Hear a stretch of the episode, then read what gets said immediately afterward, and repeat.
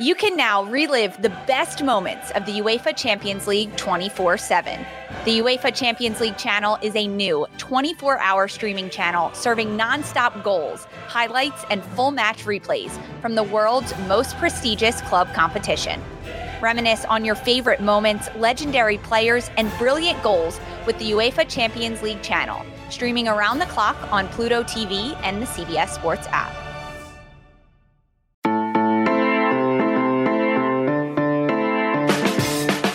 Another loaded episode of the College Football Daily. And look at that. It's already December. Good morning. It is Wednesday, December 1st. You are listening to the College Football Daily, of course. My name is Trey Scott. I have a, a quick conversation with Tim O'Malley, Notre Dame reporter, does a great job at irishillustrated.com. And we always love talking to him. Tim was up bright and early yesterday morning on Tuesday for Brian Kelly's send off with his players, if you can call it that, and athletic director Jack Swarbrick's conversation with the media. So we're going to talk about that. We're going to talk about Brian Kelly leaving. We're going to talk about the scorn he's getting and the players are rallying around Marcus Freeman, the defensive coordinator. Now, to be fair, we recorded this on Tuesday afternoon given how things have been changing, I have no idea by the time you're listening to this if that's going to be relevant. So, I mean, we'll see. But that's what we're talking about here today on the College Football Daily. And then after my conversation with Tim O'Malley, you're going to hear from Lance Glinn and Collin Kennedy with a little bit of college football playoff reaction. And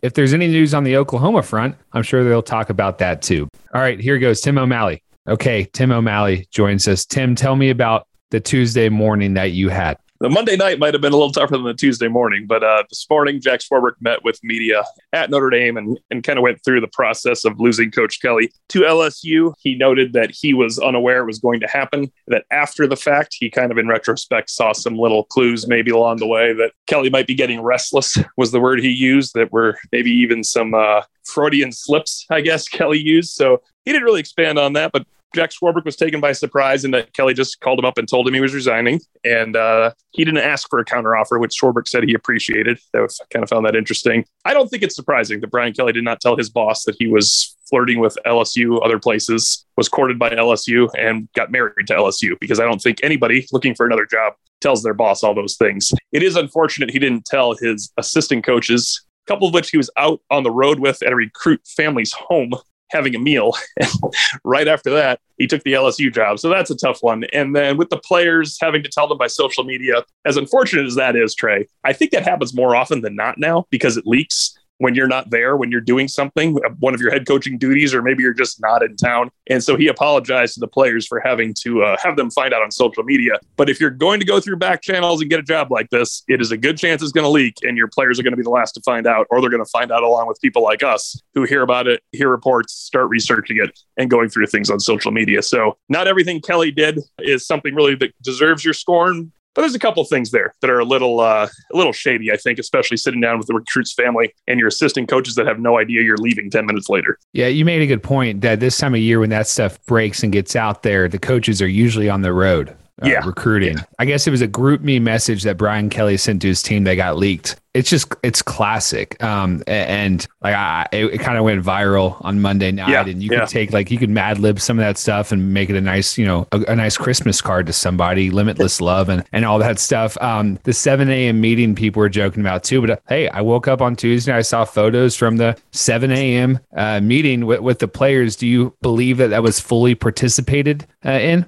Oh no, I don't. But there was probably pretty good. I, I think Jack Swarbrick met with the players afterwards, so I'm sure that was a follow up. Like you know, we will be meeting with you after Coach Kelly. I bet that helped a lot with the attendance, especially the older players. I'm sure all the captains, the veteran players were there. I don't know what it would have been if Swarbrick did not meet. I'm I'm told Kelly was there for 11 minutes and drove off, and people have kind of made fun of that. But then again, if you're just saying goodbye to people that you're never going to see again, that you recruited to be part of your quote unquote family, how long are you really going to spend, right? You're not going to sit around and reminisce for 45 minutes. So that sounds about right. Obviously, once it breaks on social media, I mean, you know, the right thing to do is come see the players, and that's what he did. And then at that point, how much do you really, how much do they really want to talk to you, right? There's maybe a few mm-hmm. that you have grown close enough as grown men or something along those lines, but the players are starting to rally around the, you know, we are here for each other, we're here for Notre Dame, and a lot of them appear there for Marcus Freeman because I have seen players give a lot of love or show a lot of faith and maybe try to make one voice for their soon to be fired head coaches. That's even happened for Charlie Weis. You don't see a lot of it for a coordinator at a school. And it seems like to a man, they want Marcus Freeman to be their head coach and a first year coordinator at that. Uh, yes, I, yes. I, I, I, noticed that I was going through your your Twitter feed. I, I noticed the retweets. that it feels like I will say this because I did an Oklahoma episode yesterday, and that roster is just falling apart. And, and we'll see what happens with them. And, and, knock on wood, it's Tuesday afternoon. I could look up in the transfer portal, and, and Notre Dame could be get flooded with guys. But it, it does feel like there's a little bit more stability here with Notre Dame, with with waiting for a hire. You know, maybe it's Luke Fickell, and, and maybe they waited out, or maybe they just decide to to do Marcus uh, to, to keep Mark. Uh, make Marcus Freeman the head coach. And mm-hmm. again, Tim, who knows? Like you know, it, something could break Tuesday night. But yeah, yeah. I, I, do appreciate that there's a little bit more stability there with within the players. Yeah, I think so. And, and you're going to have some transfer portal guys, and you'll have some decommits that I've already heard will recommit if Marcus Freeman is the coach, which is kind of strange. But I mean, they are 17 years old and have been lied to, and they want to be they want to trust again, right? So I, I get that, especially if you committed to Marcus Freeman, if you're a defensive player and your head coach leaves. I would think you wait it out, but not everybody wants to feel that way. Of course, being courted is something everyone loves, right? They always want to have that. So there's another reason to reopen your recruitment. There's no way they're going to survive it completely. Obviously, it just matters who goes. I know there's Brian Kelly has offered, as far as we've heard, Marcus Freeman and Tommy Rees jobs. So if Marcus Freeman is not named a coach, I don't want to give a timetable because that's ridiculous. If he's not named a coach through back channels sooner rather than later, he will be gone because he has other opportunities and he will have been turned down at Notre Dame. Now, it takes a lot to be named Notre Dame's coach officially, but that's not the same as being told you'll be named Notre Dame's coach once you are vetted in all the processes and everything like that. Now, the advantage he has is by being on the team already, he's gone through that process most of the way. So, other than getting your salary in order and everything like that, it shouldn't be as slow as Notre Dame's previous hiring process. I mean, we've found out about some assistant coaches being hired January 1st, and they announced it February 7th and stuff like that. so, it's kind of been ridiculous in the past. I don't think that is the case here. Clearly, they want to have, if Marcus Freeman is the coach, he'll be in place before it will be well known before the first signing day period, right in mid December. I mean, that's just that's just the logic of modern college football at this point. Can't wait to see what happens. Tim O'Malley, we appreciate it a ton. Know you're slammed. We'll let, we'll, uh, we'll let you get back to work. Hey, I appreciate it as well, Trey. And as I said on the podcast, our Irish Illustrated podcast today, if Marcus Freeman is your choice 1A, 1B, or 1C, you might want to pull the trigger sooner rather than later. But if he's truly choice three, then of course you have to go through the process. And, and that's what I think we will figure out here in the next week. All right. Can't wait. Thank you, Tim. Thank you. All right. Thanks to Tim so much. All these guys are really busy, all these people talking to us, and we really appreciate them taking the time to do so. To follow him on Twitter at Tim O'Malley ND. All right. Here's Lance. Here's Collin. They're talking playoff reaction. But if there was any other news that happened on Tuesday evening, they're going to get to it too. All right, joined right now by Collin Kennedy to talk college football playoff rankings. Collin, first and foremost, how we doing? And I guess the rankings came out. It was 7 p.m. Eastern on ESPN. Just give me your initial reaction to this top 25. It basically was kind of exactly what we all thought it was going to be, right?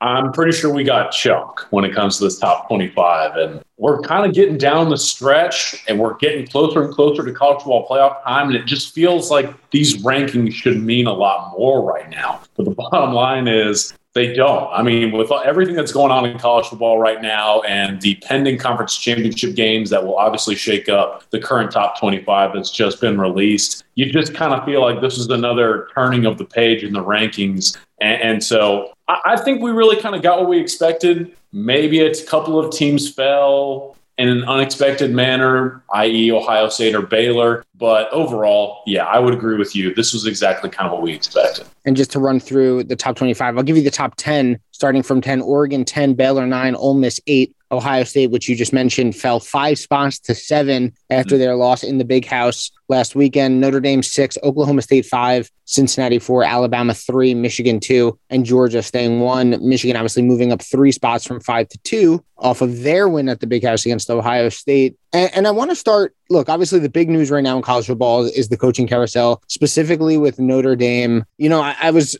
following Brandon Marcello's tweets earlier, and he mentioned something very interesting that the committee can take coaching changes into consideration when they determine college football playoff rankings. Do you think Notre Dame being at six, and granted, I know was the spot that they were in last week too, so they didn't move up, they didn't move down. But do you think Notre Dame being where it is, do you think the committee saw Brian Kelly leaving and it made them kind of, I guess, do a little bit of a double take on Notre Dame that maybe without Kelly, this Notre Dame team just won't be the same going forward? So it, it's pretty interesting, and actually, I was I was lucky enough as well when I was a, student in college to go to a similar event that Brandon Marcello attended, one of the mock college football playoff selections, and that's exactly something that's brought up. You want to analyze these teams based not only on their resume and things like that, but current situations, and that includes not only player injuries but coaching changes. And I think in the case of Notre Dame, does this hurt Notre Dame on the field? I would say absolutely. Is this something that the committee will probably consider?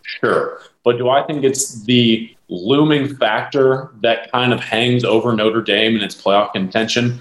Absolutely not. Uh, Lance, I think you and I would both agree. The biggest thing that's holding Notre Dame back right now is its a lack of appearance in a conference championship game this upcoming weekend. And it's something that Josh Pate brought up in, in a recent late kick edition. I mean, this might be the year that Notre Dame really regrets not being in a conference. And I mean, they'd probably be playing for like the ACC championship game this weekend if they were in a set conference. But right now, even with changes to Brian Kelly and his situation, I think you look at Notre Dame and you have to say, coach or not, this is a team that's playing well down the stretch. But because of that lack of an added resume boost, it's still kind of the, the, the primary factor holding it from playoff contention. And, you know, we were before we press record, we were kind of going back and forth on something interesting. You got to look back all the way to 2014. TCU in the final week was number three. Ohio State was number five. This was, I believe, the initial college football playoff. Again, TCU, uh, Ohio State was five. TCU was three. TCU went 11 and one that year. Their only loss to their only loss was to, I believe, Baylor, who finished in the final college football playoff poll. I think fifth, and TCU finished sixth. I could be wrong, but I believe that's what it was. Ohio State ended up going to three and obviously, Ohio State ended up winning a national title that year in 2014. But I remember it being a big deal because TCU in their final game, and, and again, this was at the time that the Big 12 didn't have a championship game yet. TCU, I don't remember who they played, but they thumped whoever they played. And they ended up ultimately dropping because Ohio State ended up winning the Big Ten. TCU didn't have that conference championship game to impress the committee one more time. Do you think, and granted, the situation is different because Cincinnati has a championship game upcoming against Houston, but Cincinnati, I think,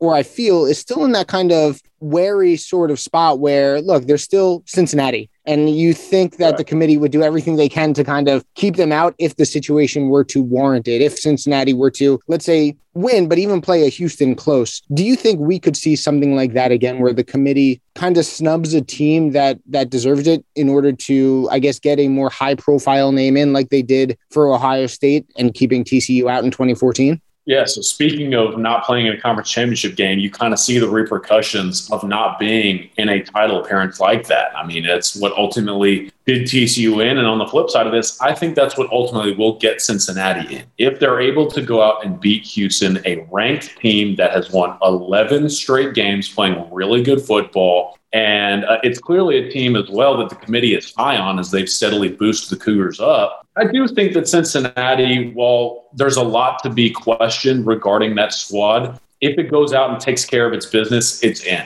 I thought that stretch where roughly three or four games they were winning, but it wasn't necessarily convincing, did do uh, uh didn't do much for itself in terms of favors. But at the same time, you go out, you beat SMU, very convincingly. Then you eventually get into the Houston game. And if you win in the fashion that a lot of people hope you do, I think Cincinnati controls its own destiny. Now, whether or not you believe that Cincinnati is truly a better football team than some of these other teams in contention, I'm more than willing to have that discussion. But right now, I do think that the resume comes into play because we have a conference championship game, because it is a ranked opponent that's going up against Cincinnati. And ultimately, this is a team that has gone out and taken care of business, whether it looked pretty or not. You just got to get the job done. And if Cincinnati gets the job done this upcoming weekend, I think it will get in.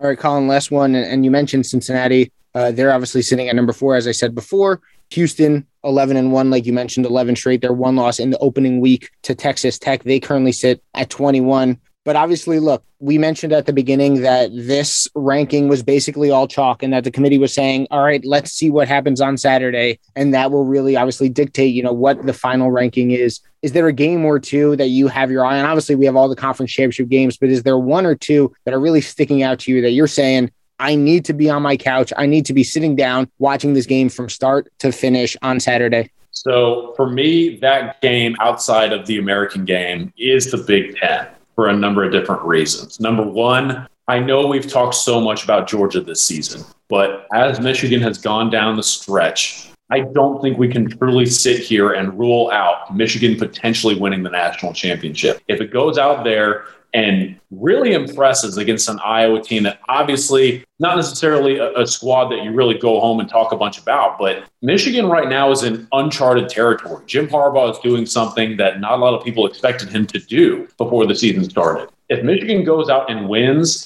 and wins in a fashion that turns a lot of heads, maybe we really have to start talking about Michigan as the primary contender and a potential dethroner to Georgia at this stage. Now, on the flip side of this, and why it's also really interesting, if Michigan were to lose and Iowa were to win, then we really get into kind of the nitty gritty of all of these teams that have roughly two losses that would love an appearance in the college football playoff. I.e., if Michigan were to lose, is Ohio State now vying for a spot? Is Baylor if they win the Big 12 championship, going to be able to sneak in and get an appearance. Long story short, if Michigan were to slip up, now we really kind of get into this murky water and we really have to figure out okay, which teams is the the, commi- the committee willing to trust in a college football playoff spot and how low does that number get? I think a lot of people were right in circling Ohio State at seven, but Baylor has a conference championship game appearance. Ole Miss has played some really good football. So I think that's what really fascinates me about the Big Ten championship game, specifically outside of the American. If Michigan were to fall, then we really have no idea what's coming up next. If Michigan were to win, I think we really have to start taking the Wolverines seriously as the potential national championship winner here in 2021.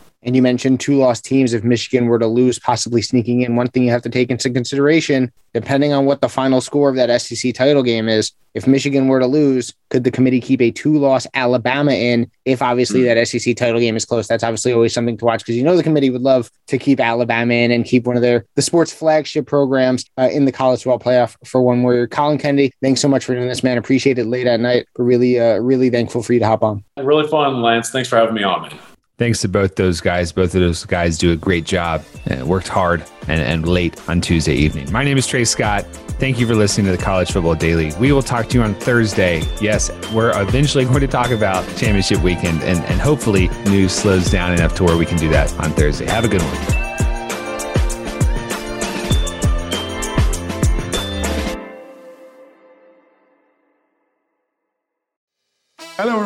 It's Micah Richards here. You might have seen me on CBS working on their Champions League coverage over the last couple of years. I wanted to tell you about an exciting new podcast that I've been working on. It's called The Rest is Football. It's me, alongside Gary Lineker and Alan Shearer, two absolute legends of the game. The show combines topical debate from the world of soccer along with outrageous tales from our careers. And I mean, outrageous. Just search the rest is football wherever you get your podcasts. All the best from Big Meats.